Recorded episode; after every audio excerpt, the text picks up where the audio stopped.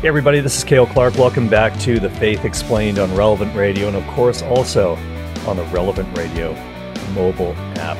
We are continuing down the Romans road. That's right, St. Paul's letter to the Romans, the most important letter that's ever been penned.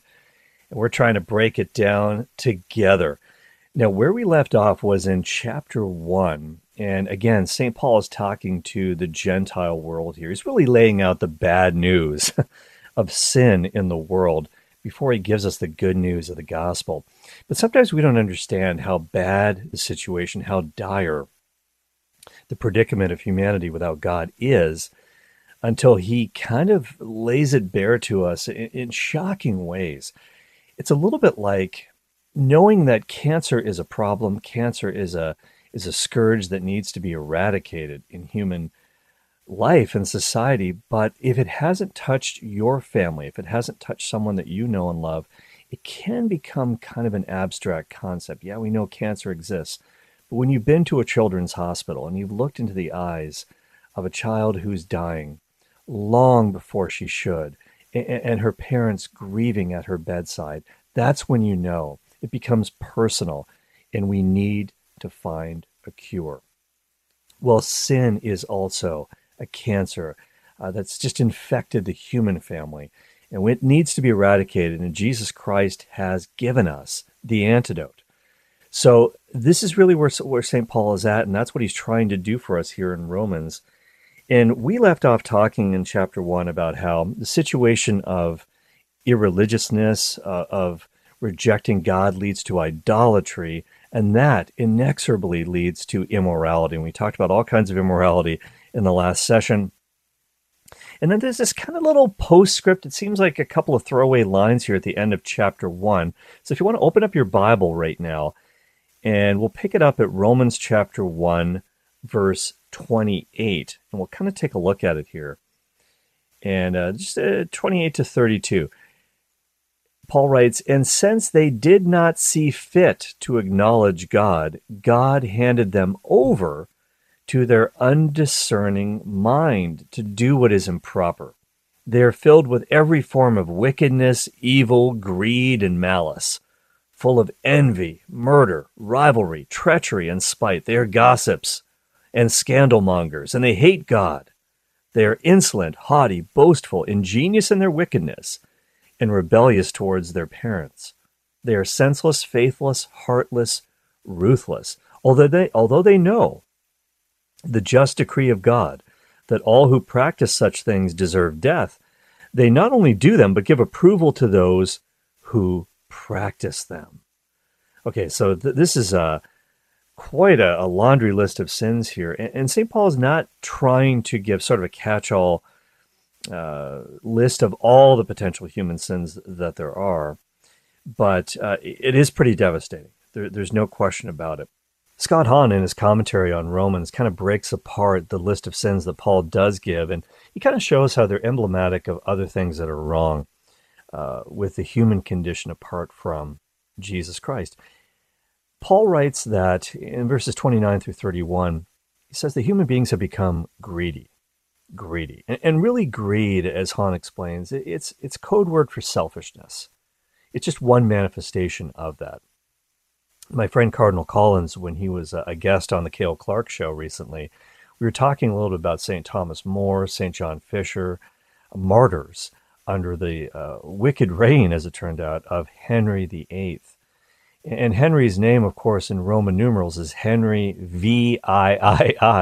And Cardinal Collins said, really, the III is what you need to emphasize here. It's me, me, me. It's total selfishness. I want what I want, and God, the church, are not going to get in my way. In fact, I'll start my own church to try to stop this. And then Paul writes about gossips. Now, gossiping is, is one is one thing; it's a sin unto itself. But really, what what's in play here is slander. There's actual murder; you're ending the physical life of a person, but you can also kill someone's reputation through gossip. And Paul will will speak about actual murder in just a moment. But this is something that's a constant temptation for people in the workplace, around the water cooler, talking behind others' backs. And it really becomes uh, extra manifested on social media where people can hide behind anonymous handles and, and fake names and, and not really say who they are and just take people down, whether the, what they're saying is true or not. What about those who are insolent? Well, that is actual code word for arrogance. And, and, arrogance can manifest itself in many ways, especially towards God. What about those who are faithless? That's another item on Paul's list. Those who are faithless. It doesn't simply mean not having any faith in God, but it refers to those who are untrustworthy. You, you can't keep faith with these people. They are absolutely untrustworthy. And really, you could say that faith and trust are really the same thing when we think about the Divine Mercy Chaplet. Jesus, I trust in you. Trust and faith are in many ways the same thing. So if I can't trust you, I, I can't keep faith with you because you can't keep faith with, faith with me. What about those who are senseless? And by being senseless, as Hahn explains, Paul's really talking about those who are irrational. They have no common sense, and they certainly have no supernatural sense. Because we need reason, we need right reason. And, and again, remember, Paul is speaking to the Gentiles here. And they can know things about God even if they don't have divine revelation. Paul says, remember, they are without excuse because God has not left himself without evidence in this world, even to those who have never seen a Bible, they've never heard about Moses, they've never heard about the law. They still have the natural law, which they should have been able to discern. Then Paul talks about rivalries. This is the, the, the excessively competitive nature of humanity. And yeah, competition and, and being a competitive uh, spirit is great in the world of sports, and there's certainly nothing wrong with trying to do your best. But this idea of taking other people out outside of the sporting arena in the real world that someone else has to lose. This is a zero sum game. I have to eliminate those who stand in my way. That's really what's uh, what's the better sense of, of what Paul is saying here. What about those who are rebellious towards their parents? Well, Hahn says really that's insubordination and this is much more than breaking the the sin of the fourth you know breaking the fourth commandment that sin uh, if you're a minor living under your your parents roof it really is a sin if you if you disobey them unless they're asking you to do something that's against god's law well we can be insubordinate in many other ways as well uh, to a, a boss for example who asks us to gives us a directive at work i'm not doing it okay what about um, i'll check you out the performance review what about legitimate authorities in society, those who wield the sword. St. Paul will talk about this later in Romans. What about the police? Uh, ought we to obey their legitimate directives? What if we're speeding? They pull us over. We could talk about this. So there, there's obviously being insubordinate towards God is, is the bigger problem. It's kind of a top down scenario. So this this is really what's behind this rebelliousness, not only towards our parents, but towards other legitimate authorities, especially God, our Father. Talk about our parent, my goodness. What about those who are boastful? Well, we never see that in today's culture, do we? Uh, all the time. It's always been that way. It's been amplified by social media. When you when you're on social media, when you're on services like Instagram, I mean, these are essentially built around narcissism. Look at me, especially a medium like Instagram where it's all pictorial in nature. Look at me. Look at me. I, am, and, and, sometimes it's a cry for attention. It's a cry for, for love in a certain sense, but but very often there, there's a twisted narcissism that's involved here with, with these sites. And, and I'm not picking on Instagram here. There, there, there are others that, that are uh, also to blame. And these things can be used for, for good purposes. There's no question about it. They can be used to spread the gospel and make genuine human connections with people. Pope Benedict XVI always talked about reaching the digital continent for Christ. But I think we all know that, that, that it can be a fuel uh, for more and more selfishness.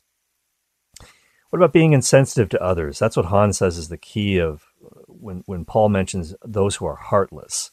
They have no heart towards other people. They, they don't have any compassion towards those who are suffering. And then Paul mentions those who are murderous, the wanton violence that has spread throughout the culture. And it was bad in the first century. It's, it's pretty bad in the 21st century as well. Not too much has changed. But the real basement floor here, as Hahn explains, I'm actually going to quote him here because th- this is such a, a, a well said uh, piece here.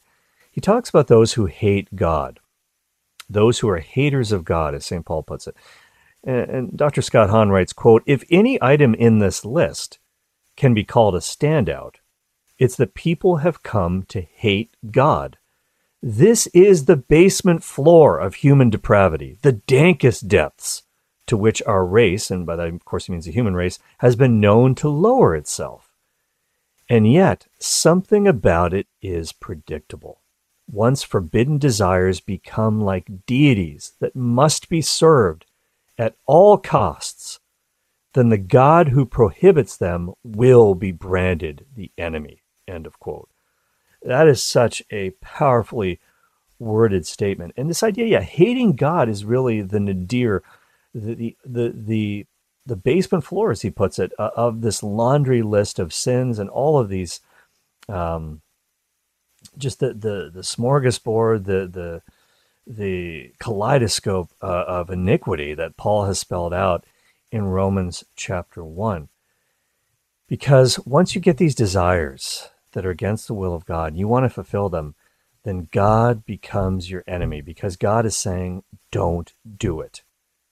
Don't do it. You have to. This is really all about idolatry, right? So if you have an idol, whether it's another per- because we're worshiping creatures, we're either going to worship the one true and living God or we're going to worship an idol. It could be another person, it could be a sin, it could be an addiction that you're holding on to. It could be a physical item, your smartphone, your car, whatever it may be. It's an idol in your life. And if you do worship the idol, you have to make an enemy out of the real God in order to serve your idol. This is why Jesus said in the gospel, you cannot serve two masters. You're going to hate the one and love the other. You can't do it. You can't serve God and mammon. If mammon's your God, then Yahweh can't be your God uh, out of necessity. You can't serve two masters. So this is really the the the the heights of uh, or the I guess you could say the depths of, of depravity here. And yet, and yet, in verse 32, and this is this is a bit of a shocker to read this, in spite of all of this, Paul says in verse 32, though they know God's decree that those who do such things deserve to die. They not only do them, but approve those who practice them. Okay, so how do they know? If they're so depraved, if they're so far gone, how in the world can they still know that God teaches that, that if you do this, you, you actually deserve death? And again, remember, he's talking about the pagans here. How, how would a pagan be expected to know this? Well, Hahn says maybe, maybe it's kind of the vestiges of the Garden of Eden in the sense that, as it says in Genesis chapter 2, there is this tree of the knowledge of good and evil. From that tree you shall not eat. When you eat from it, you shall die. Genesis 2:17. So could there be sort of the leftovers of the Garden of Eden somehow in the minds of people that they, they, they somehow know this, no matter how far gone they get, it can't be eradicated. And this is why uh, the Calvinist theology of total depravity. And of course, Calvin was sort of the number two gun in the Protestant Revolution after Martin Luther. He had this doctrine of total depravity. Human beings are totally depraved without God and His grace. There's nothing good in them before they become followers of Jesus Christ. Well, we don't believe this in the Catholic Church because God created the world and He created humanity as good. And no matter how far gone somebody is, no matter how wretched of a sinner somebody is, even a mass murderer, has some spark of good in them because that person has been created by God. And uh, although they may have tried to smother it and, and, to dim the light, maybe snuff out the light of their conscience, there's something still there deep within in every single person. So no one is without hope, technically speaking, as long as they're still breathing. I'm not saying they don't deserve to be punished for their crimes and need to pay their debt to society, but uh, there is a possibility of redemption. And, and then, really, as St. Paul says, not not just uh, uh, committing these sins, but but sort of cheering people on in their depravity. And again, this this is something that we see on social media, where it's a tool, just like like money. It can be used for good or for evil. It can be used to amplify the good or amplify evil. Uh, we see a, an example of this is terrorist attacks that are shared far and wide on social media. People are proud of these things, and it's just devastating. So th- this just adds to the iniquity that's in the world. And, and again, without without Christ, as, as you're starting to see here, this is totally hopeless. It's a hopeless situation. What a mess! What a mess! But what a God we serve in Jesus Christ. So we, we've really got to um, uh, search for the hope of the gospel here. And again, this is this is Paul talking to the Gentile world. And in chapter two, he makes a shift here. He makes a shift. Now he's going to be talking to the Jewish world, of which he is a part, uh, a Jew who's come to believe in Jesus as the Messiah. Because those who have received the revelation from God, they might be tempted to say, hmm, uh, those, those horrible Gentiles, but we're not like that. Well, let, let's see what, what Paul says here in the next chapter, in chapter 2. You're listening to The Faith Explained on Relevant Radio. I'm your host, Cale Clark. All right, let's check the next few verses here Romans chapter 2, verses 1 to 11. Paul writes, Therefore you have no excuse, O man, whoever you are, when you judge another, for in passing judgment upon him, you condemn yourself, because you, the judge, are doing the very same things. We know that the judgment of God rightly falls upon those who do such things. Do you suppose, O man, that when you judge those who do such things, and yet do them yourself, you will escape the judgment of God? Or do you presume upon the riches of his kindness and forbearance and patience? Do you not know that God's kindness is meant to lead you to repentance, but by your hard and impenitent heart, you are storing up wrath for yourself on the day of wrath, when God's righteous judgment will be revealed. For he will render to every man according to his works. To those who by patience and well doing seek for glory and honor and immortality, he will give eternal life. But for those who are factious and do not obey the truth, but obey wickedness, there will be wrath and fury. There will be tribulation and distress for every human being who does evil, the Jew first and also the Greek. But glory and honor and peace for everyone who does good, the Jew first and also the Greek, for God shows no partiality. Okay, so what he's doing there is he's revealing who he's actually talking to here. So we see in, in chapter 2, verse 1, Paul writes, Therefore you have no excuse, O man, whoever you are, when you judge another. So who is the you that Paul is talking to? Therefore you have no excuse. Well, he reveals that he's been talking to this imaginary dialogue partner, and it's actually a fellow Jew. Uh, he's using really an ancient technique called the diatribe, and you might you might have heard this this word you know used in a in a colloquial manner. Hey, my boss just launched a diatribe against everybody at the sales meeting, and just kind of let us have it. Well, in the ancient world, the diatribe was a way to have an imaginary conversation with somebody in order to make your point. You're sort of anticipating the objections that somebody might have. And, what he's doing here is he's just talked about the Gentiles, those who don't have the divinely given law, but they do have the natural law, and they have no excuse for their behavior because God has given them the natural law as well. But what about to the people of God, Israel? They have been given the supernatural revelation as well as the natural revelation. So Paul says the exact same thing to them that he said to the Gentiles you have no excuse. And by the way, you, you can look down at some of these sins that are being committed by others. Think, man, we're not like that. But you are, because Paul says you guys are doing the exact same stuff. What do you mean, Paul? I'm not out there committing all these horrific sins that you mentioned in chapter one. Ah, maybe not exactly those sins, but you're still doing stuff.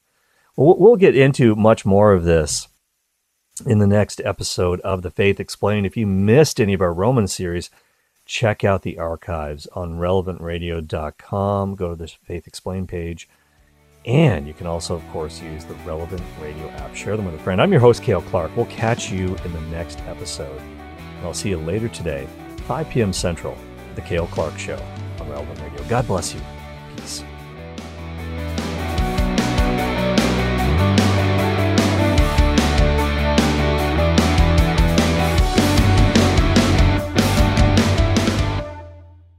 You know, the word is spreading around America. This is the go to place if you've got a prayer and you want the whole country praying for it. So I invite people to join us every night for the Family Rosary Across America Live. 7 p.m. Central. Bringing Christ to the world through the media. Relevant Radio.